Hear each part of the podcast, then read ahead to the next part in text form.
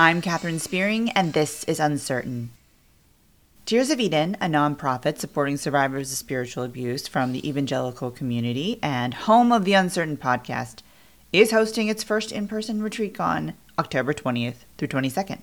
This retreat-con will have the intimacy of a retreat with the intentionality of a conference. In partnership with the I Got Out movement, the retreat-con will also feature a special event story jam highlighting survivor stories live and in person. Registration is currently open and spots are limited. Sign up with a link in the show notes. This podcast and the work of Tears of Eden are supported by the generosity of listeners like you. If you'd like to see the work of Tears of Eden continue, consider giving a one-time donation or becoming a monthly supporter. You can do that by visiting tearsofeden.org/support. My guests today asked for their real names to not be mentioned in this episode. We're discussing one of my absolutely favorite things how art helps us process, helps us release our trauma, and ultimately helps us heal. This episode will be more documentary style, less of an interview. To start out, I asked Teruyo and Lennox to share about the musical they're currently writing. Is a story about getting out of cults or high coercive or controlling environments and relationships it focuses on the protagonist inspired by my experience and me.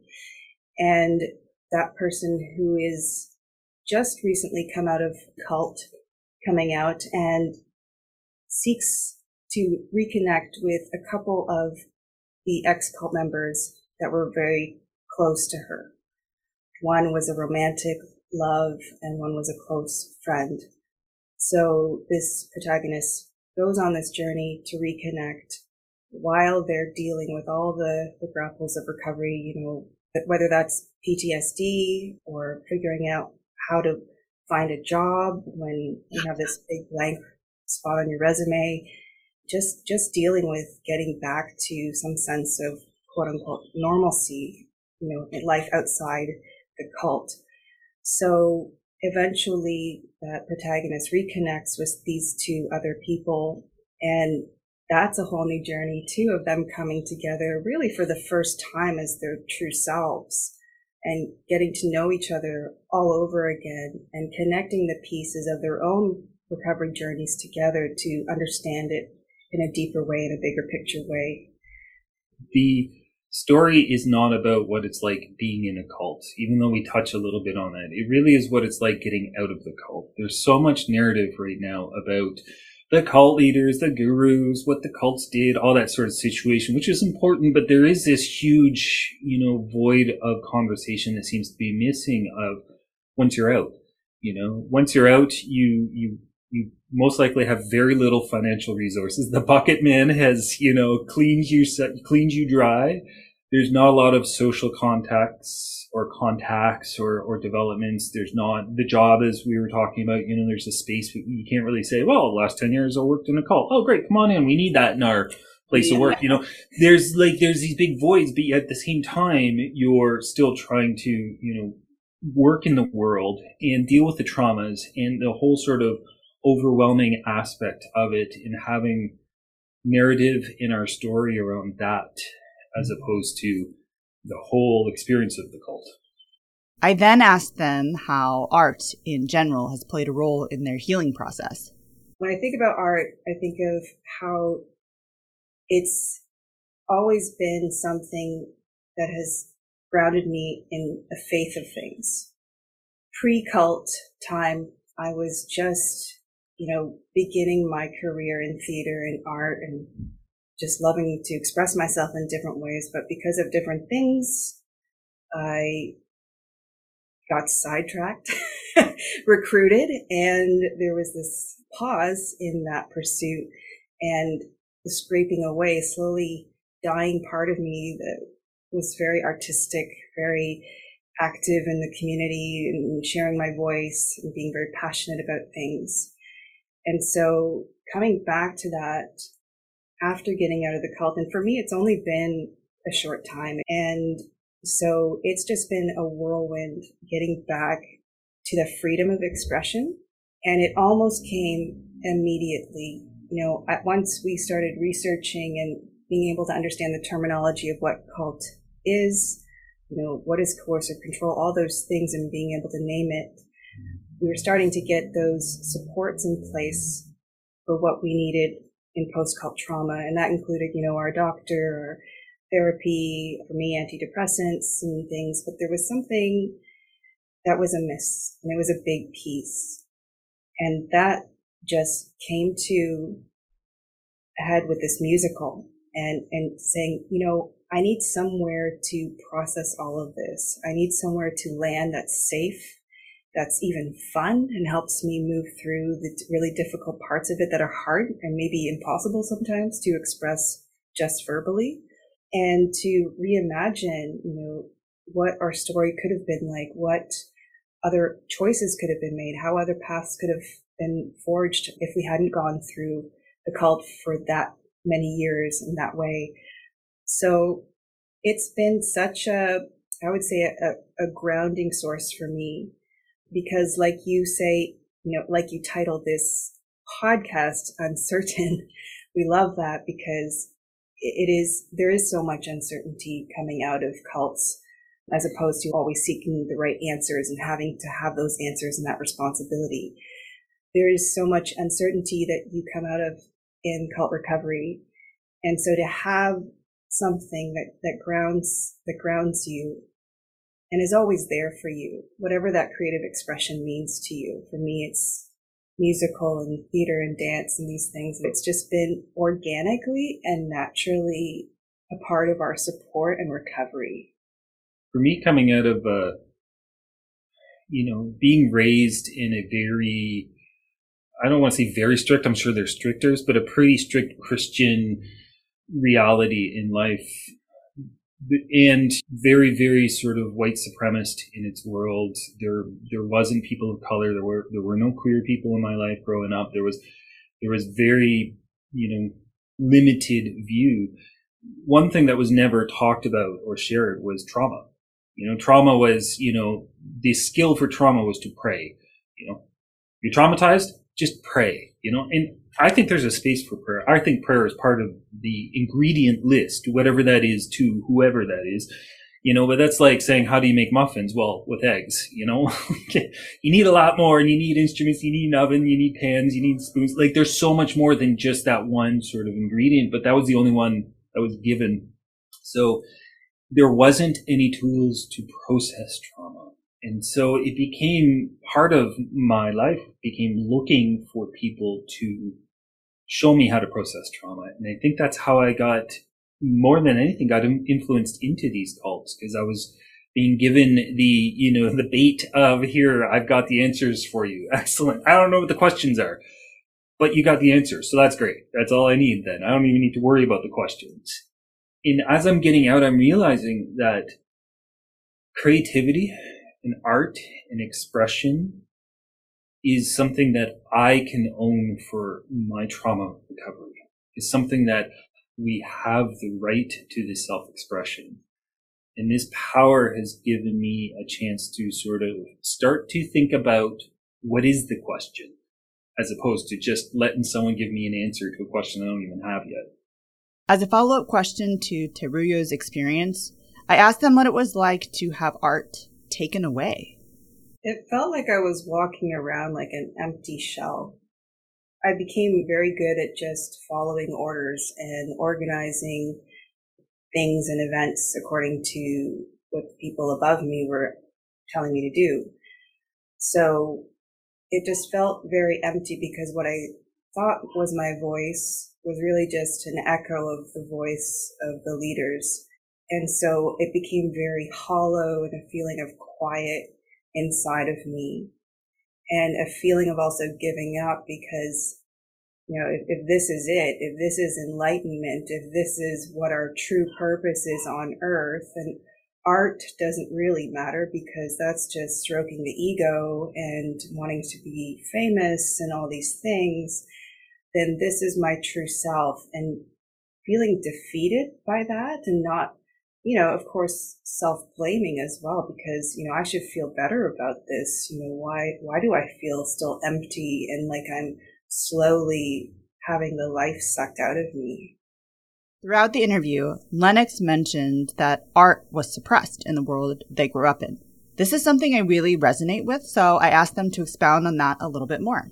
I grew up in a, a, a very structured world, even though it appeared, you know, from from you could create the narrative that there was lots of you know diversity you know we we traveled you know we went to europe but we went to the holiday inns in europe we didn't go to certain areas you know we like travel became even very structured and and similar in a lot of ways we went to musicals growing up. We go in and we see the big, you know, Les Miserables, you know, that Phantom of the Opera. Phantom of the Opera, Tommy, you know, like Joseph and the Technicolor Dreamcoat. Like we saw these all multiple times, but it was something that was you went to because it was a status to go back and say, I went to this show on fifth row center and I saw so and so sing this song. That was the point of it more than anything. When I would play music in the basement, when I would grab my guitar and learn how to play, when I would sort of structure songs, it was discouraged from something that was allowed or a possibility. It wasn't something that I could fold into my life and turn into something or continue or grow. It was something that I was allowed to do around the campfire. That's about it. And definitely at the summer camps that I spent all my summers at, which were very, very strict Baptist, you can play music, but it has to be these 12 songs approved by the board in this way you know, that was sort of it. You can make up songs, but here are the 4,000 words that you're not allowed to use, and here are the 150 words that you can use. Go ahead, you can create a new, you know, hymn or a new sort of camp song for those aspects of it. So music in most creativity, similar with storytelling, with art, with humor, had these limitations that were just structured in it and those limitations are structured in myself as well, how I perceived myself, how I saw myself. Later in life, I was diagnosed as neurodiverse, but neurodiversity wasn't allowed to be present. You had to focus, pay attention, make eye contact. You know, don't be so weird. I got that all the time. Don't be so weird. Don't be so lazy. Those are the two things I heard all the time as if it was me needing to fit something. Don't be so effeminate. Don't wear so many colors, you know, your hair is too long. These are things that sort of fit into that model. And it was, it was the world that basically, and because there was no other vision, I had no access. This was really pre-internet. There was no access to see anything else. In my mind, I was like, that must be the way. That's the only way I see. That's all I see all around me. So that must be the way. I'm going to have to pull up my socks and figure out how to fit into this world the best I can but I never really did. I mean, I always said that I found the edge of normal because that's as close as I could get. And that's where I sort of existed, but I put a lot of resources into finding that edge of normal. So I couldn't actually exist. I was just always trying to be close enough to not be too different or ostracized or told I'm going to hell or, you know, all these narratives that, you know, from a very, very young age holds a lot of trauma. As I eventually got out of the cult, I realized that I had always written songs for musicals. You know, I, when I would sit down and play guitar, I didn't play a song. I'd have six songs that I'd play that I weave together that would tell a narrative and a story. Whether I wrote them or they were covers, they would like be intrinsically part of what I was doing. The, the live performances and the little times that I would, I would give myself permission and space to do that was the same thing. I wouldn't just go up and like, here are my five favorite songs. It's, here's a story. And here's, you know, if you follow along, here's an emotional thread that we're going to weave and follow.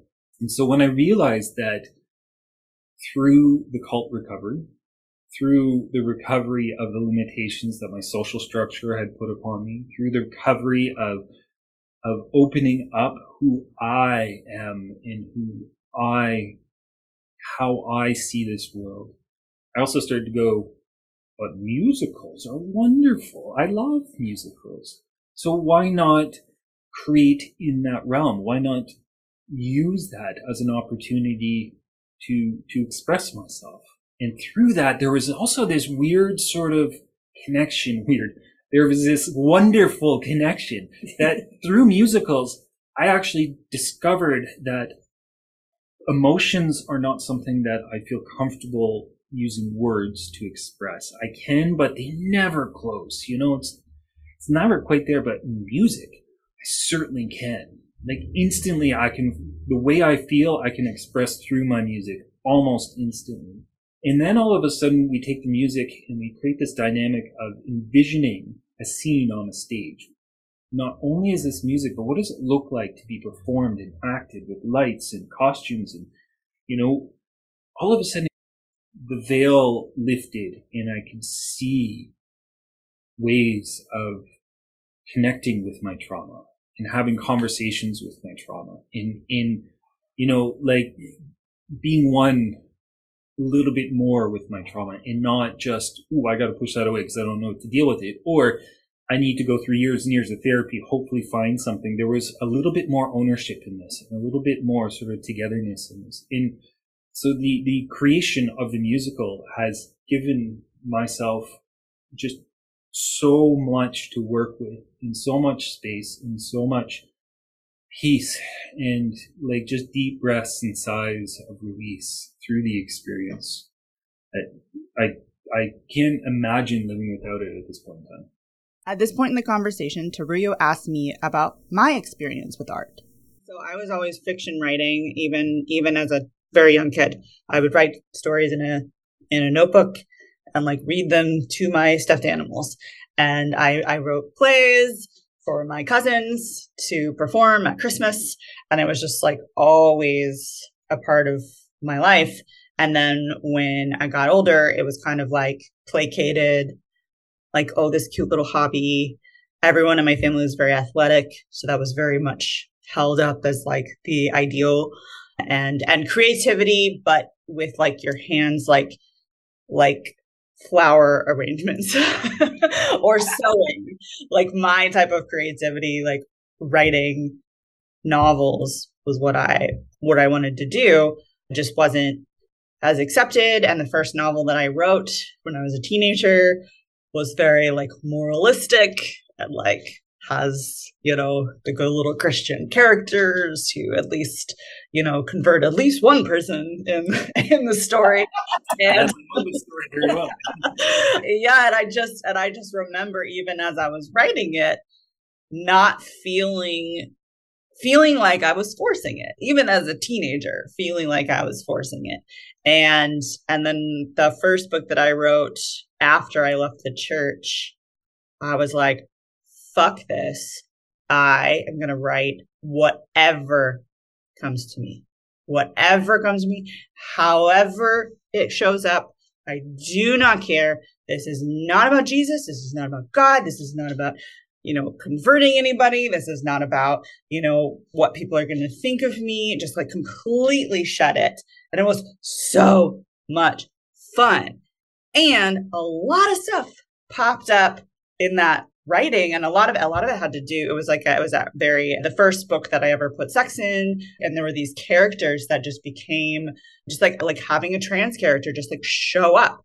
And like i had known a few people who identified as trans and i would just i i'm like i don't know where this character came from. Like i just i don't know where this character came from but i'm just going to go with it because they are here and they want a voice and they want to speak and so i'm going to let them speak. And and it was so much fun and i have become a much better writer since you just like throw off the like it's supposed to fit in this little this little thing.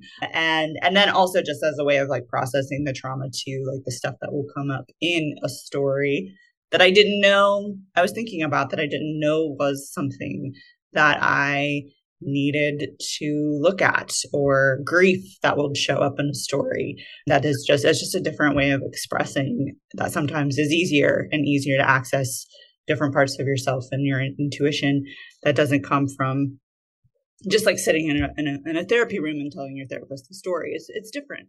We're having some deep breaths listening to you it's that feeling right that we want to share. And that's why it's important to talk about the place of art in our lives. And this is also a big part of the fuel of my, my thesis and my research is to bring more credibility to things like the expressive arts therapy and their place in the whole solution of things because you know it's a, look i like looking at it like in my recovery and my healing as a support team Earlier in our conversation, I mentioned that whenever I featured an episode on Uncertain about the role of art in healing, those episodes tend to have a much lower number of listeners than other episodes. And I'm not surprised to hear that that's that when you focused in on that in your podcast that you had a lower, you know, listening ratio because it, you know, again, through that cult lens, seeing the cult of patriarchy, colonialism, those things that devalue unique creative expression that say you have to be perfect and perfect looks like this. And if you don't adhere to that perfection, then you don't have a right to say your voice or express your voice. And, and how dare you even think about using that voice and that expression to challenge what higher ups deem is important and true and real. There's empowerment there and the structure knows about this. They know that when you take away the creative expression from people, they're easier to control. They become like those shells that it can just follow orders more easily. And so I think there's layers for people to tap into, and it's going to be a big part of the healing recovery for a collective as a whole to tap back into the artistry within every person and what that looks like uniquely to them. Because we've been told from the get go that we, you know, we're not artists, we're not singers, we're not writers, you know, whatever it is. You know, some people have artistry through cooking, you know, can be so many things.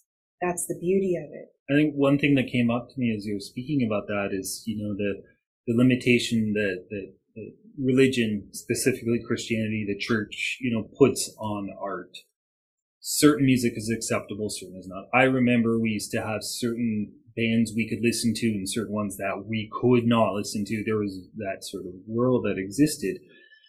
But in that world, when you start to create, there's a part of your subconscious, a part of your inner being, a part that sort of takes over, like you were saying, where all of a sudden you go somewhere that you didn't expect to go and you risk offending, you risk being ostracized, you risked going from that listenable list of musicians to that evil list of musicians in a heartbeat. It's the us against them, but it exists not only in the church, but also in our culture, in our, in, in our society, in our structures where you don't want to do something that offends, that puts you in a situation where you are in the wrong unknowingly, mm-hmm. unconsciously. So people, I think sometimes are a little bit more holding it close to themselves and a little bit more afraid to explore it because of what they might discover and because of what might happen and because they might not have the tools or resources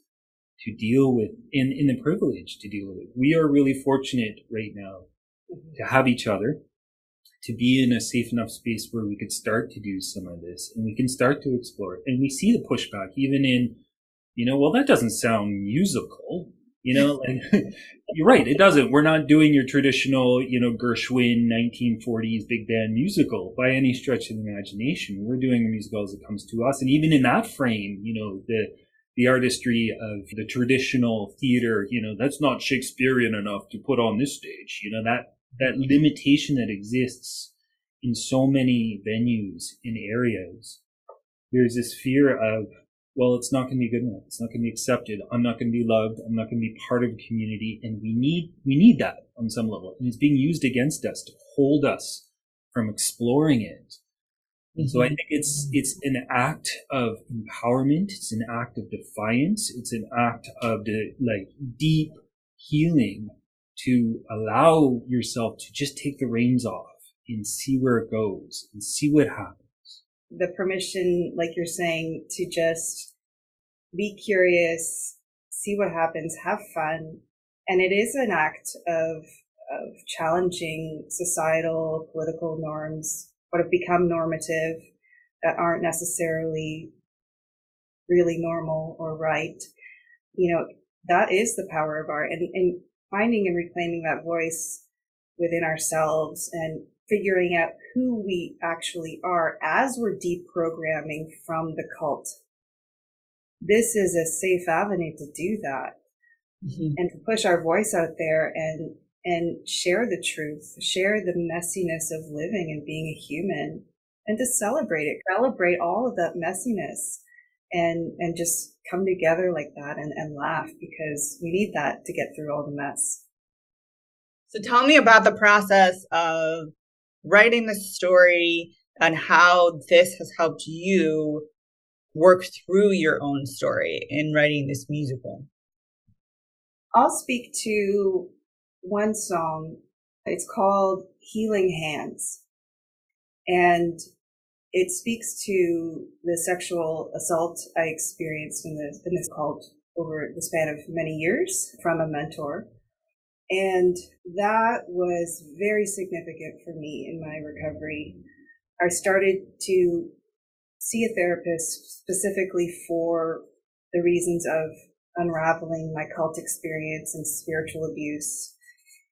And it, it became known to me. I recognized, wait a minute, this happened and this is why it felt wrong all those years. And this is why I became more and more of that shell.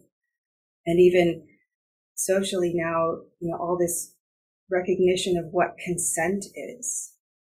And holy crap, if that's really what consent is, my whole life of sexual experience has been non-consensual and so much abuse and assault has happened. But specifically in the cult, that repetition, I needed to speak to someone using their power to sexually assault me and others in the guise of spiritual healing and how terrible that is. It, you know, I feel angry and sad and fire and all these things at the same time because, you know, I've heard on your podcast before, like the, speaking of, you know, sexual abuse, but also spiritual abuse, how closely they are interconnected and how they affect the brain, how the feelings of recovering from that, all of that. It's, it's very complex and compounded. So that song was monumental for me. And it's a very, it's a powerful song that's why we haven't really released it yet. It's it's one of those ones. We have a lot of those ones actually, where we want to be very careful in releasing it. We don't want to, you know, it comes with trigger warnings and things like that, but you know, we don't want to re-trigger people as much as possible. We, but we still want to honor the truth. We want to hold people accountable. That's the biggest thing of this song, turning away from that cult belief and, and tactic that if I find all the answers and God is with me and everything is my responsibility, if I turn out to look at those around me and the systems around me that are using cult tactics to be stacked against me and people in positions of power abusing that, you know, I'm going to start holding people accountable and saying, I'm doing my role. It's not all up to me. I can't pray it away. I can't love it away. I need to start asking these people and these systems the questions. Why are these things changing? Why was I so susceptible to this? That just like gives me chills. I I cannot wait to listen to that song. I would say in my story, it was protecting, protecting hands. We're protecting you. And that was the guise through which it came, which then can make all of those things just dangerous, things that are supposed to be good it's a, it's a really dirty feeling when you when you think about protection and the idea of what is being told to you is safe. Worry, you're safe now, but really, you know, on the other side of that, you start to recognize that, that connected to being in your trauma body, that sense of trauma we mistake as safety when really it's just familiarity. And that's the trick that keeps us hooked and in those environments and relationships, and it's not so easy to get out of. Here, I bring the conversation back to Lennox to ask about their experience writing the musical. I think you know, just the first things that are coming up are it's it's validated and actualized my experience. So I was kicked out of the cult. My neurodiversity, the same thing when I was in, you know, church. This is a great story. When I was in church, I was about eight years old, seven, eight years old, and we used to have to, you know, come up in, in the pastor would talk to the kids and then we go to Sunday school. Like it was like the first 10 minutes sort of thing. And, you know, one time it was like a, a fill-in pastor. I don't know who it was, but they asked, does anybody have any questions? And I put up my, my hand. I'm like, yeah. I'm like, so if God knows everything and always knows everything and he created Satan, so he knowingly create evil. So God created evil. And the pastor was like, you out now, go. Like, just leave. Like, no, Sundays, like, no, like, go, like, leave. But in my mind, that's how I structured and that's how I worked is. Wow, this doesn't make sense. Doesn't make sense. Like logic is so at play here. Like, I don't know, this doesn't make sense. Like, I, and it's not that it doesn't make sense. I'm trying to cause problems. It's like, everyone seems to understand I don't. Hold on. Let, let like, I need to ask the rules here. It's got a rule book. My neurodiversity, that edge of normal, I like, it was, it was so well described by Hannah Gadsby, a, a, comedian that said, you know, neurodiversity autism for, for them was, you know, everybody sees, you know, the box, you know, you're, you're thinking inside the box, you're thinking outside the box. Neurodiverse people don't even know where the box is. So okay. sometimes they're right in the middle of it, but sometimes they're way out, but they don't know if they are or not. And so in that aspect of it, I didn't know. And same with the, the cult, I didn't know if I was asking the right questions. So I kept asking questions or saying things that would eventually be like, "Oh no, you you're not controllable. You're not predictable. You're not safe enough. Out you go. Out you go." I had no concept of cult. I didn't even know I was in a cult. I would not say that I was in a cult at that point in time it, it, the language wasn't part of my reality, but it was also I needed to compartmentalize, go get a job, go, you know, reconnect with the world, go find my footing again, my self value, that sort of aspect of it. But I still perpetuate a lot of the teachings that I had, you know, received. It was still, you know, I still thought there was something wrong with me. Just needed to you know, fix myself and then I'd get back into that cult or another one and world peace and we'd solve everything and be great in the second coming and all of that. You know, like it would just be like as simple as that, you know, like the answer for every problem in society is in me. I just need to, you know, do some more work. The musical has helped me sort of bring down all of that to the abuses and the traumas, the lies, the misleading, the the narcissistic manipulation, the coercive control that not only occurred in the cult that we were in, but had been occurring through my entire life. And it's given me a chance to pull some of that out of the compartmentalized world and own it and talk about it and share it and and have it be part of my life. You know, I had a friend recently ask me, you know, like, how do you get rid of your trauma? And to me, I don't. I learned to connect with it. I learned to live with it. I learned to, you know, balance it. I learned to give it time and space, but, you know, also give it some, you know, maybe some, some quiet times and spaces as well. You know, like I learned to dance with my trauma and through this musical and through the creation of it and the writing of it, I, I just, created a dance that I've started to enjoy with it. Not one that, oh, that's terrible, but that's, you know, whatever. You know, it's like being on stage, you know, these dreams where you're on stage, but you don't know the dance and everyone else does. And you're like, oh, okay, I'm going to fake it. You know, now I don't feel like I'm faking anymore. Now I feel like I'm actually dancing with my trauma a lot in a way that I'm ex- a little bit more excited and connected to. And sometimes I trip and I fall and sometimes I, sit down and take deep breaths or whatever, but I'm, I'm there with it finally in, in, you know, being able to create something with it as well makes it tangible and real, something more than just in my imagination. It's actually out here and gives us something to talk about. We've, we've connected with so many people that we never would have connected with in the amazing experience of talking with every podcast and every person and every group that we've talked to is this, you know, another layer of discovery for them, for us. You know, there's this, this growth of pulling back the, the veils of mistruth and starting to connect with, oh, you're right. I haven't thought about that. Or a lot of, oh yeah, I still do that. And I really want to stop doing like this, this support that just comes from sharing. I really love the image of dancing with our trauma. So often we think of it as this thing to get rid of and heal from. But what if we learn to flow with it, accept it, and partner with it in creation?